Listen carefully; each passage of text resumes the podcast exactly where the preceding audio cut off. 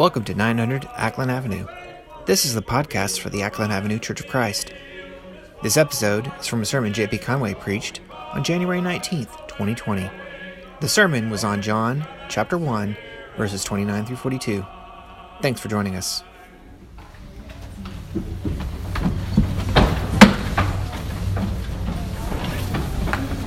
That was a tough one, Larry.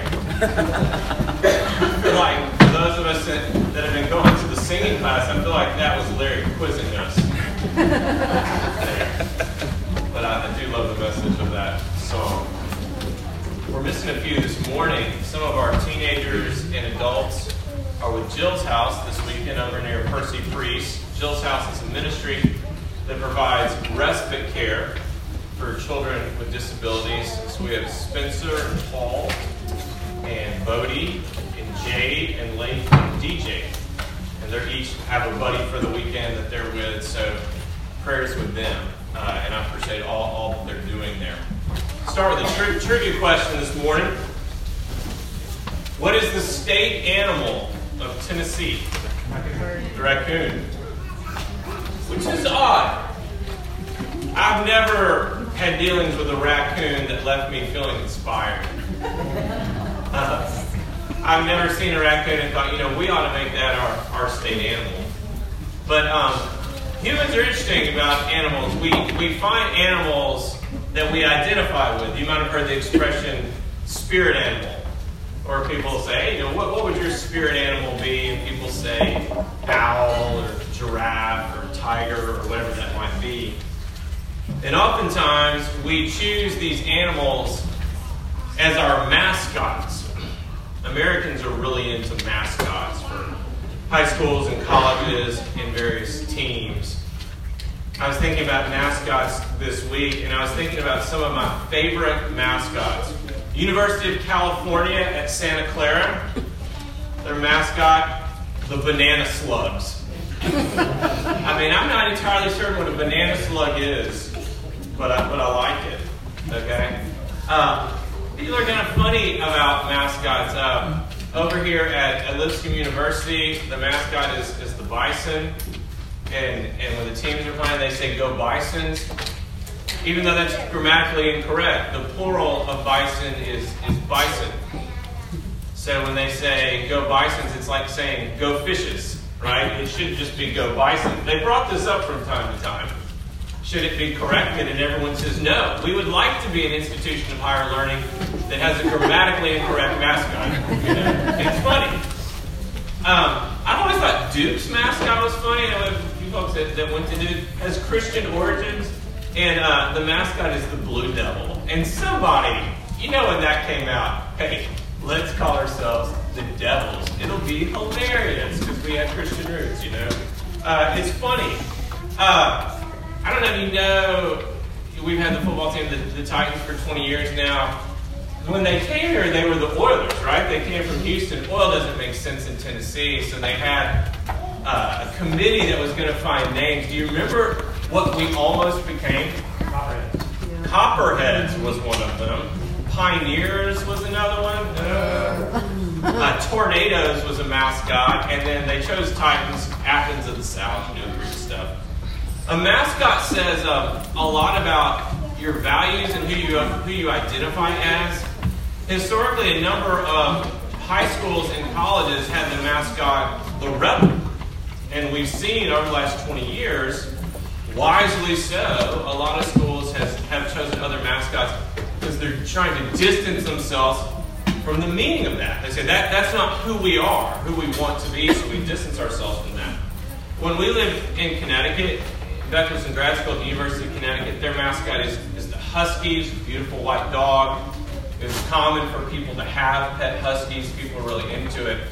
And, and at the games, one of the students would dress up as the Husky. His name was his name was Jonathan, which I thought was a very non-fearful name for a mascot. And they would there would be a big game, and Jonathan would come out, this friendly, lovable white dog, and the mascot was cute as a button. Um, but at some point, they changed the logo to a very mean-looking husky, like a husky on rabies or something. And, uh, because they're like this friendly little Jonathan pet dog. We want to be a raving husky. Okay. With that long introduction, I simply want to ask this question: If Christianity had a mascot, what what animal would it be? If the church had a spirit animal, what would we choose? And uh, as exciting as we might get at having a committee for that, uh, our scriptures this morning is going to tell us the answer. It's already been decided. So if you would stand with me for the reading, this is on the inside of your bulletin if you want to grab it. This is John chapter 1. John chapter 1, 29 through 42. A few sections here are bold. If you'd like to join with me for emphasis, feel free. This is the word of the Lord from John chapter 1, 29 through 42. The next day, John saw Jesus coming toward him and said, Look, the Lamb of God, who takes away the sin of the world. This is the one I meant when I said, The man who comes after me has surpassed me because he was before me. I myself did not know him, but the reason I came baptizing with water was that he might be revealed to Israel. Then John gave this testimony I saw the Spirit come down from heaven as a dove and remain on him.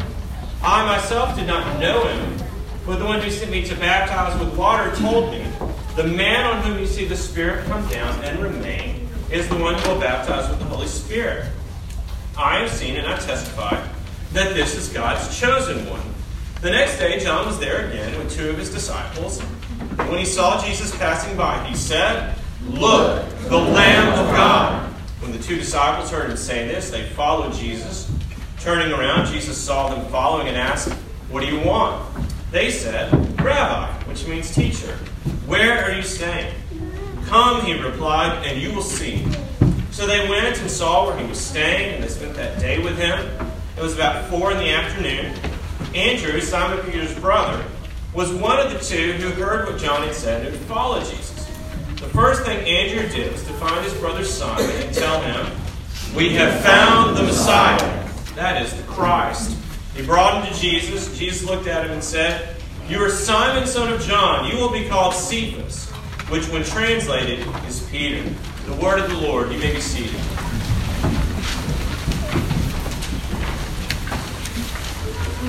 Jesus is the Lamb of God, and no animal has meant more to the Christian faith than the Lamb. But it's not the mascot I would have chosen if we were to huddle up and say, Go, lambs, go. I don't know that the other team would be intimidated, right? What is it about the lamb that is so central for our faith?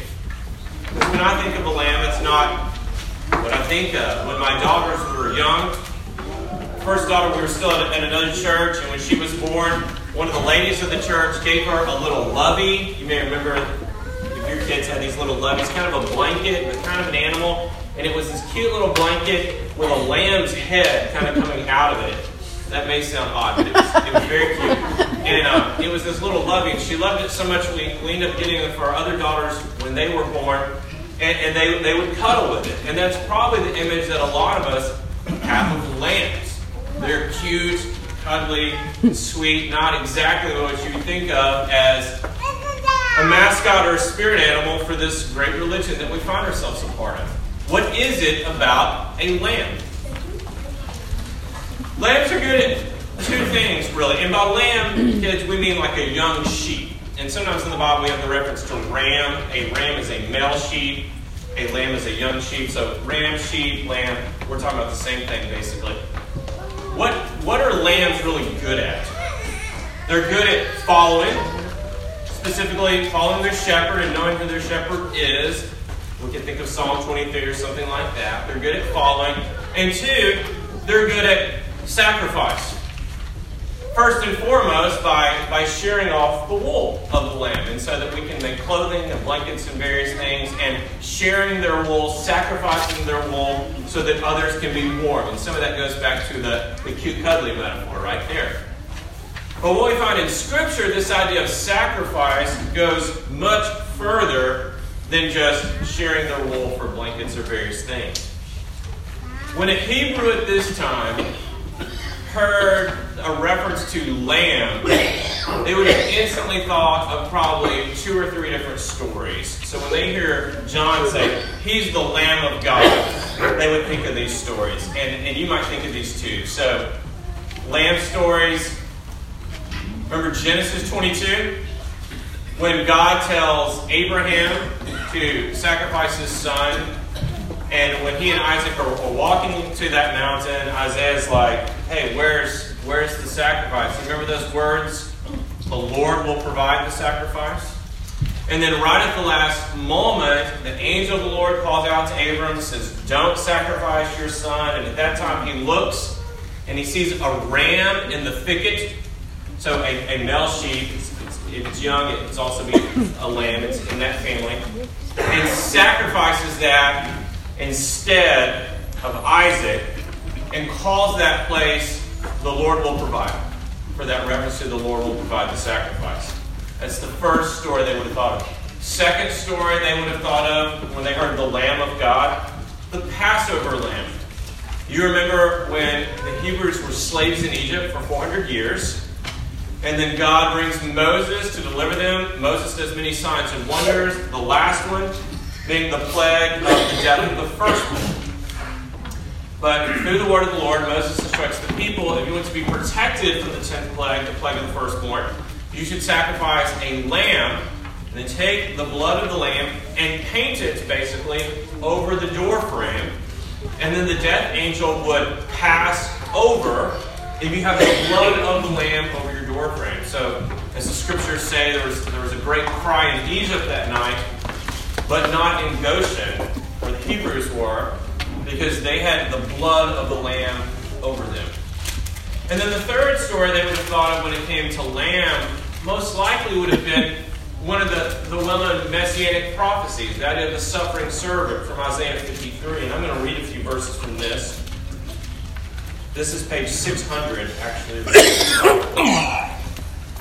Isaiah 53, I'm read 5 through 7. Isaiah 53, 5 through 7. He was pierced for our transgressions, he was crushed for our iniquities. The punishment that brought us peace was on him, and by his wounds we are healed. We all, like sheep, have gone astray. Each of us has turned to our own way, and the Lord has laid on him the iniquity of us all. He was oppressed and afflicted, yet he did not open his mouth. He was led like a lamb to the slaughter, and as a sheep before its shearers is silent, so he did not open his mouth. And so, most likely, when they hear this reference, Lamb of God, they immediately think the uh, Abraham Isaac story, the Passover lamb, and most likely this Isaiah 53 messianic reference as well. And notice that all three of those stories have this idea of freedom behind them. That people are freed from an impending doom, freed from slavery, freed from something, in the case of Isaiah, freed from oppression, and that there is an idea of healing or health. They are freed for something better that comes from this. Specifically in this passage, uh, John says, Look, it's the Lamb of God who takes away the sins of the world.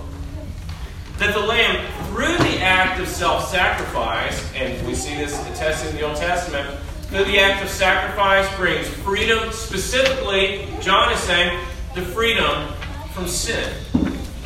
And I think that causes us to reflect a little on what we mean by sin.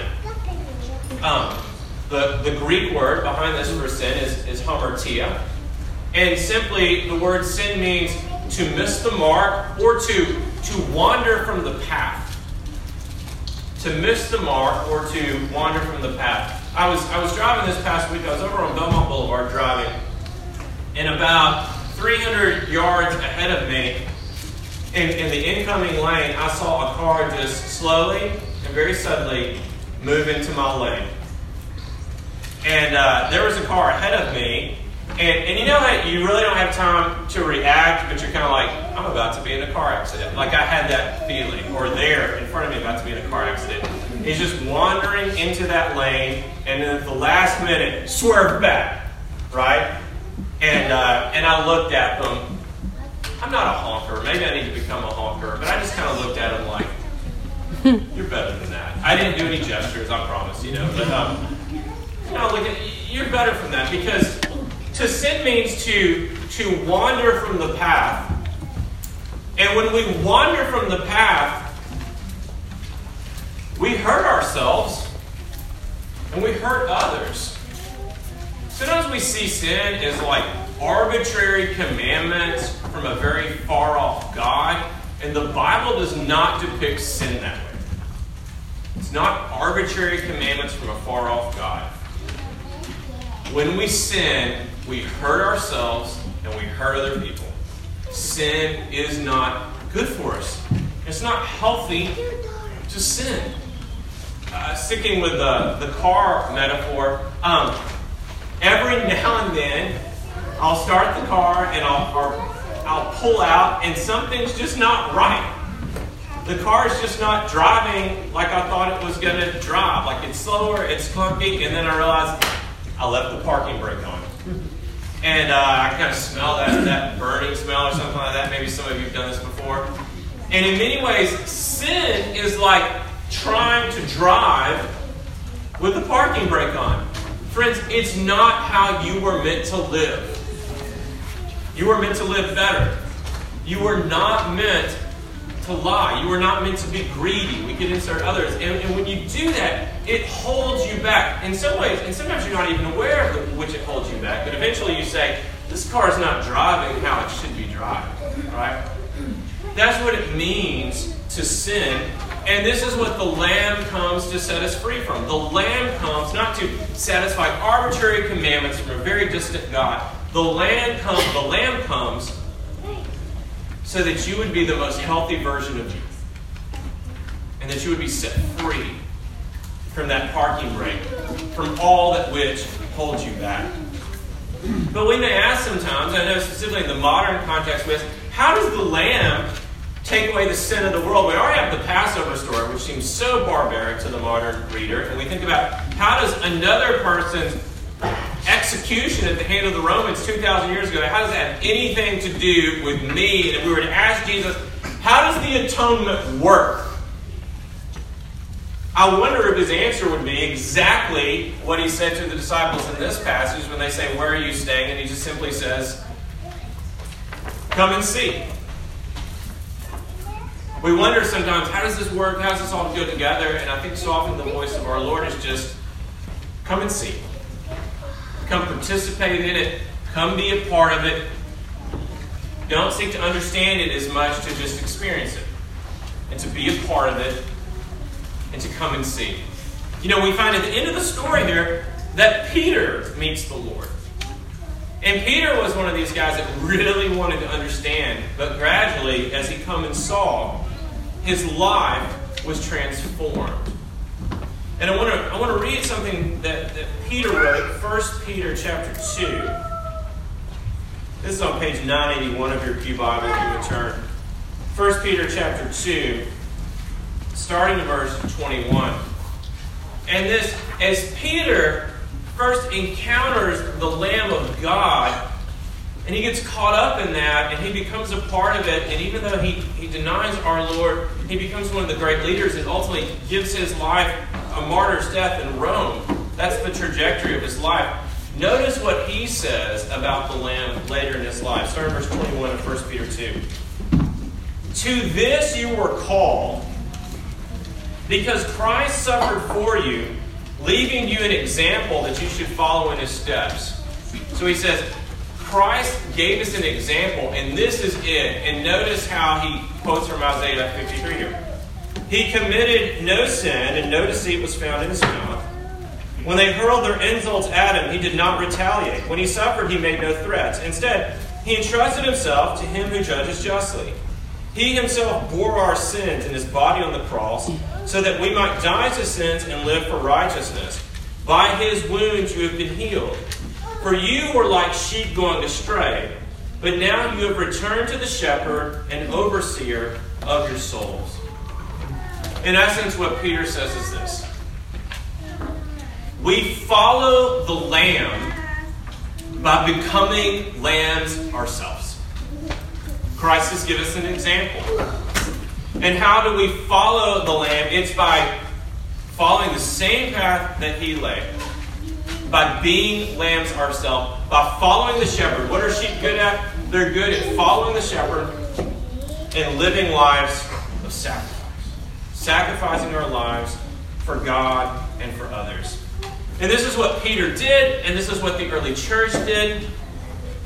They very much identified with the lamb. And we could go on far more than we have time this morning and talk about their artwork with the lamb and various things how they identified with it. But at some point in Christian history, we moved away from the lamb because it just did not seem to be a mascot that held our values. It did not seem to be my, it did not seem to model the sensibilities of this world. We wanted a tougher spirit animal. We, we really, we really like animals more like lions. Um, there are hundreds, if not thousands, of high schools and colleges that have lions as mascots. And, uh, and, and, if you think about it, it makes sense. A lion is, is super tough. Now, the irony for Christians is later on in that, that same letter, First Peter, Peter references lions, but it's not about us. He says, uh, Our enemy, the devil, prowls like a lion. And uh, so often, I find that many Christians, and I confess I've been there as well myself, we, uh, we feel like we're supposed to be a lamb, but oh, how we wish we had been called to be lions instead. but this lamb lion thing reaches a very interesting crescendo in John's Revelation, same one that wrote this gospel. But in John's Revelation, is this very interesting picture where he's on earth and he's having this vision of heaven, and he envisions there's this scroll, but no one is worthy to open the scroll, but in the vision, he desperately wants the scroll to be opened, and he's envisioning heaven, and he then begins to dialogue with this elder that is also in, in heaven. Okay? And the elder says, Do not worry, there is a lion of Judah that can open the scroll. And from the elder's perspective in heaven, he sees a lion of Judah. But then John, from his position on earth, he looks up because he wants to see the lion. He's very excited to see the lion that can open the scroll. But when he looks up to see the lion, he does not see a lion. He sees a lamb looking as if it's been slain.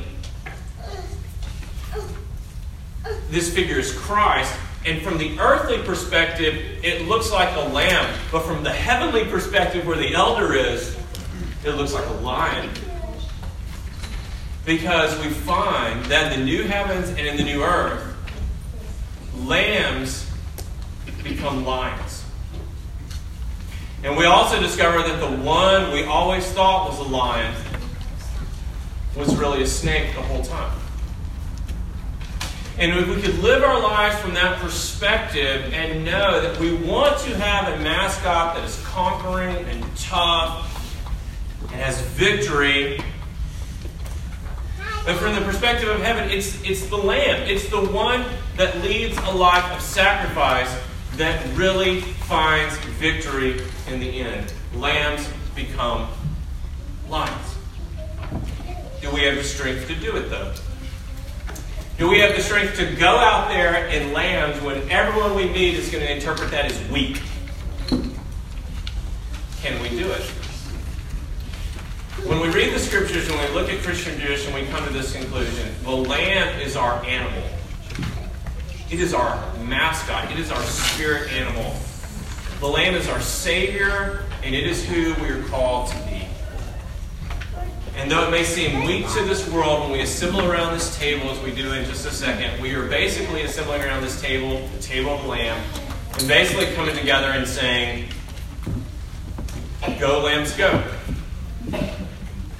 And it even feels silly to say it. And yet, that is our calling. Let us stand together and sing. The You've been listening to 900 Acklen Avenue, a podcast for the Acklen Avenue Church of Christ. If you'd like more information about our community, our church website is http colon slash slash acklen.org. Thanks again for joining us. God bless.